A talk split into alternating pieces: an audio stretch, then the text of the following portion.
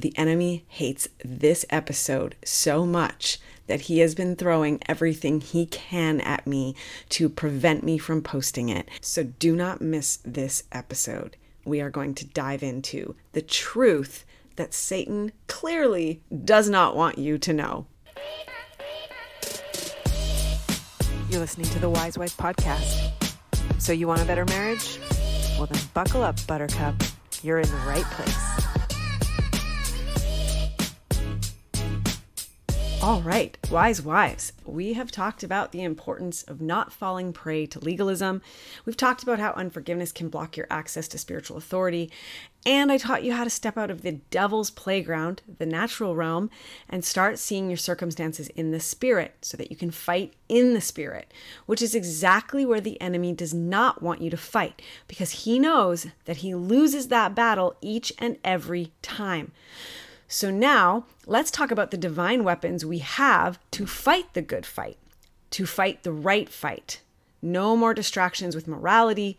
If I just do everything right, then God will show up for me. No more distractions of feeling justified in your unforgiveness. And lastly, no more distractions of allowing our circumstances to toss us around as if they are the end all be all truth of our lives. We are now ready for battle. And we step onto the battlefield with a full dependence on God, ready to accept whatever battle it is that He puts in front of us. No longer just crying out in weak faith, begging for Him to take away our circumstances, but instead kneeling in front of Him, ready to be knighted for the battle ahead, ready to learn, ready to fight, ready to step into whatever He allows to come our way. God doesn't want us to walk onto that battlefield naked. He isn't asking for martyrs. He's asking for warriors. Sure, martyrdom may come as it has for many before us, if that's what he allows, but that's not where we start. We start as spiritual warriors, and spiritual warriors have armor. Not the armor of the world. Remember, Paul warned us that we do not wage war with the weapons of the world, but with the divine weapons of God. So, no, not the armor of the world, but the armor of God. You've probably heard it a hundred times or more ephesians 6 10 through 20 finally be strong in the lord and in his mighty power. Put on the full armor of god so that you can take your stand against the devil's schemes. So here paul is saying that we find strength in the lord and in his mighty power. We're strong He's also saying that you will need the full armor of God to resist the devil's schemes. There is no other way. For our flesh is corrupt and left to our own devices. We are weak and broken. We need the full armor of God. In verse 12, he goes on to say, For our struggle is not against flesh and blood, but against the rulers, against the authorities, against the powers of this dark world, and against the spiritual forces of evil in the heavenly realms. Okay, we covered this in episodes 10 through 13 and how this truth, the spiritual battle, plays out in our lives here on earth. So, verse 13, therefore put on the full armor of God, so that when the day of evil comes, you may be able to stand your ground, and after you have done everything, to stand. So, it is the full armor of God that allows us to stand our ground, not be swayed or deceived, and to be found standing when our days are up. Now, this next part starting in verse 14. It's what we're going to spend the next few weeks discussing. We're going to break down these spiritual weapons and how they play out in real life, in your battle, in your circumstances. Verse 14 Stand firm then, with the belt of truth buckled around your waist, with the breastplate of righteousness in place, and with your feet fitted with the readiness that comes from the gospel of peace. In addition to all of this, take up the shield of faith with which you can extinguish all the flaming arrows of the evil one. Take the helmet of salvation and the sword of the Spirit, which is the Word of God. So that's the armor. Those may not be the only spiritual weapons we fight with, but Paul clearly lays these out as our primary spiritual defensive and offensive weapons.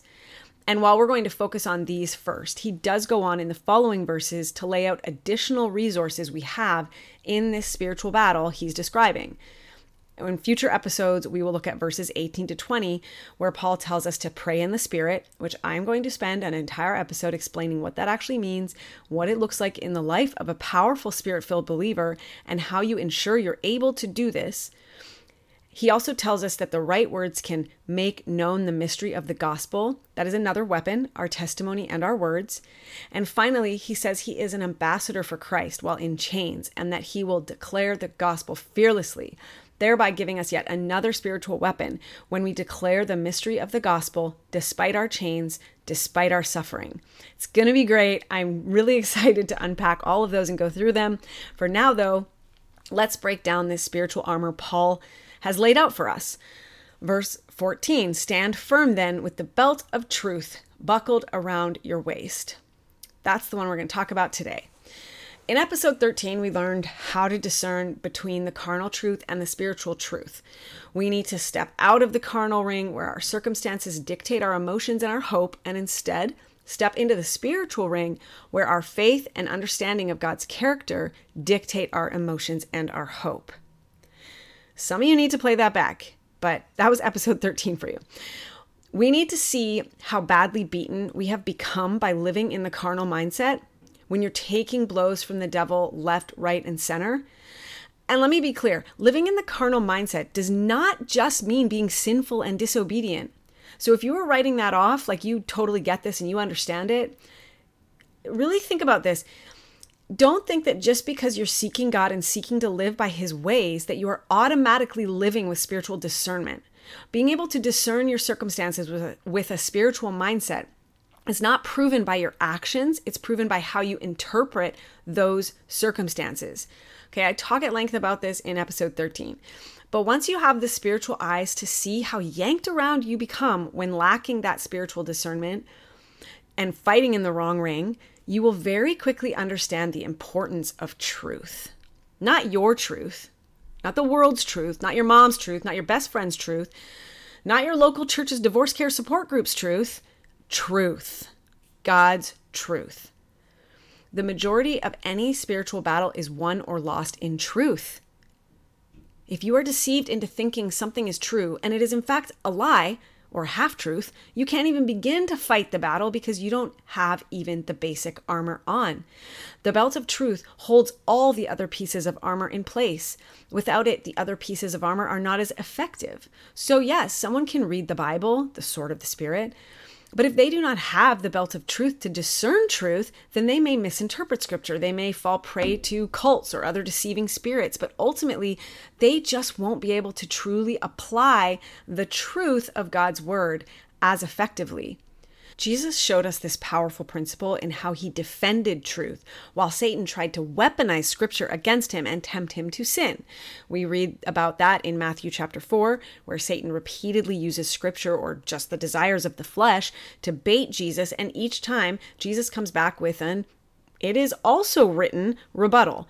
Jesus didn't fall for the tricks because he ultimately had the whole truth. Satan tried to use quasi truth against Jesus, and in similar fashion, he has likely used quasi truths or half truths against you. You've probably heard a lot of these half truths. You deserve better. God wants you to be happy. You need to stand up for yourself. Well, what is the biblical truth? The whole truth. Let's just break down these as examples. There are many more than this, but these are a few that I hear the most, and I want to break them down as examples so that you can get a clearer picture of what it really means to have whole truth. So you deserve better. Well, the wages of sin is death. So if we want to talk about what we deserve, that's the truth. That's what we deserve people are misinterpreting the scriptures, which tell us of all the blessings God promises us, and defining those blessings by their comfort level. It's spiritual immaturity and ultimately a prosperity gospel that your comfort is the most important thing. Some of you need to take your lumps and realize that the suffering you found yourself in is not by accident.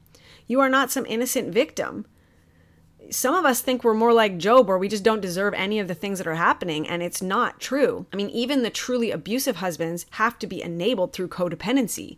So even if you're being mistreated, let's stop saying you deserve better and confront the real truth. Now, for a small minority of you, it's that you've enabled a codependent and abusive relationship, and you need to take steps to find healing in that, which I'm going to talk about in a second here. But for the majority of us, it's because we are eating the sour fruit that we ourselves planted. So, no, you don't deserve better. How about God wants me to be happy? Okay, 2 Timothy 3:12. In fact, everyone who wants to live a godly life in Christ Jesus will be persecuted.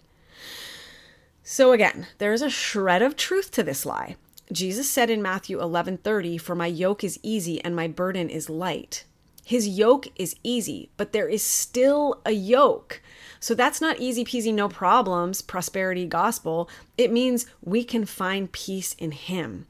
We can find joy in the midst of the suffering when we are yoked to Him. That is not happiness. That is not finding my truth. But yes, we can find joy when we step into obedience and follow Him, not when we go our own way and adopt these half truths, these feel good truths, essentially lies. But just like Jesus says in John 16 33, we can find peace in Him. He says clearly, In this world you will have trouble, but take heart. I have overcome the world. So, no, God does not say that He is going to take away that trouble. He says that He has overcome the world and that ultimately this world has no hold over you. So, don't get caught up in your troubles. Another one I hear a lot is you need to stand up for yourself. Now, this one needs a caveat, and it's something I've wanted to talk about for a while now. It's a very sensitive topic. I've prayed a lot about this, and I pray that the Lord will give you spiritual discernment as I unpack what I'm about to share. If you're one of those women that is used to standing up for yourself, if you're prone to snap back, fight back, defend your position, you know, you feel like you're right and don't have a problem defending that, then the statement you need to stand up for yourself is definitely a lie for you. It's not truth. If you've been deceived by this half truth, you're likely already reaping the bad fruit of pride, and reality will simply set you straight, whether you like it or not. But where this one can be pretty deceiving and even dangerous is when you're the type of woman who wants to keep the peace, is more than willing to lay down her own rights to make other people happy, and who genuinely just wants to comply and do what is right, but you're married to someone who exploits that.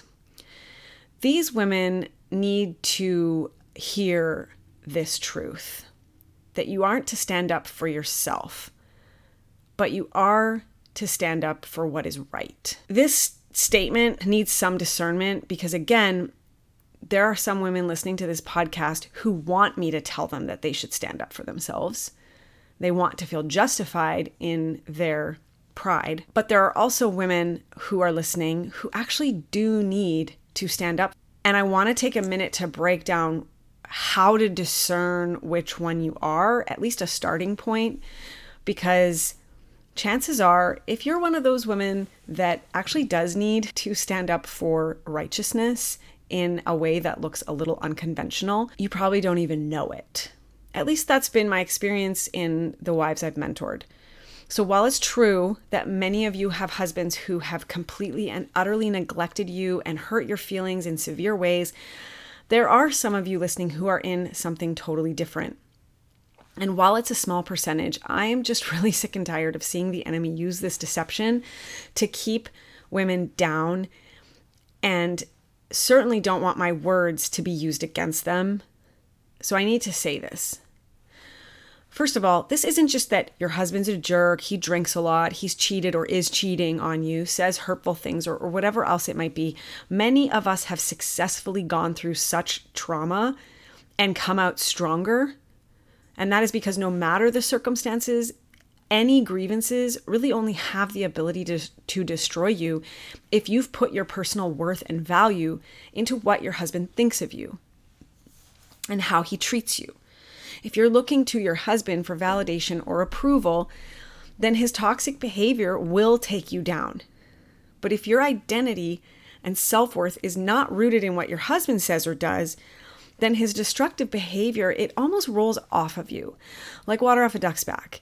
It will still hurt because sin is hurtful, but the hurt is more about your awareness of his depravity and sin's depravity and how it's destroying him and your marriage than it is about your feelings. So it's much easier to weather the storm of hurtful and destructive behavior when we see that sin and destructive behavior not as a reflection of our own worth, but instead a reflection of sin and spiritual bondage. when we respond not in defense and anger, but instead in firm yet loving kindness, when we're able to see that destructive behavior as a warrior wife call to action and not a death sentence to our mental health, then we know we're not looking to man to fulfill us or validate us. And when we no longer are looking to a husband or anyone to fulfill or validate us, then the destructive behavior, the sinful schemes of the enemy, they won't destroy your hope or your view of yourself and your own identity. But for some of you, this is really difficult without some drastic action. Because for some of you, your husband has exploited that desire you have for peace and inflicted intense emotional abuse that goes so deep you don't even know up from down. It's abuse that has manipulated your view of yourself and your self worth while systematically stripping you down to nothing. Okay, totally and utterly dependent on your husband to do even the most trivial of things because you're constantly told by him, or even just implied by him, that you are too dumb to do it or too broken to get it right. For the woman I'm talking about, you're probably convinced that you are the problem. So when I'm here on my podcast telling women how to sacrificially love their husbands to be a better wife, the danger is that you will take my words and allow it to further the evil narrative that Satan is using against you through the abuse of your husband. If he's claiming to be a believer in Christ, then you may have a double whammy of him also weaponizing scripture against you, using it to further manipulate and confuse you anytime you do try to stand up for what is right. For these women, your human nature likely goes easily to I am the problem and just wanting to please everyone and be compliant. And in most cases, that is absolutely God's way and even righteous. But in the case where that compliance is actually what I call feeding the demons, these are demons of control, manipulation, abusive behavior. When when that compliance is actually feeding those demons, then no, I don't think that's what God wants. So for some women, the statement of you should stand up for yourself is kind of true. It's not that she needs to stand up for herself, it's that she needs to stand up for what's right. We are told that one of the fruits of the Spirit is self control, right? But what self control do you have if someone else is controlling your thoughts, actions, and beliefs? The woman I'm talking about, and there are too many for my liking, she doubts everything she's ever known to be true. She ends up with no control of herself at all. It's all controlled by him. I mean, how do you know if you're one of the ones I'm talking about? One way to gauge it is this way. If one day your husband told you that the ocean was not actually blue, but in fact the ocean is yellow, and even though you look and see the with your own eyes the water is blue, you find yourself stopping and thinking about how you may be wrong and perhaps you're not seeing it right.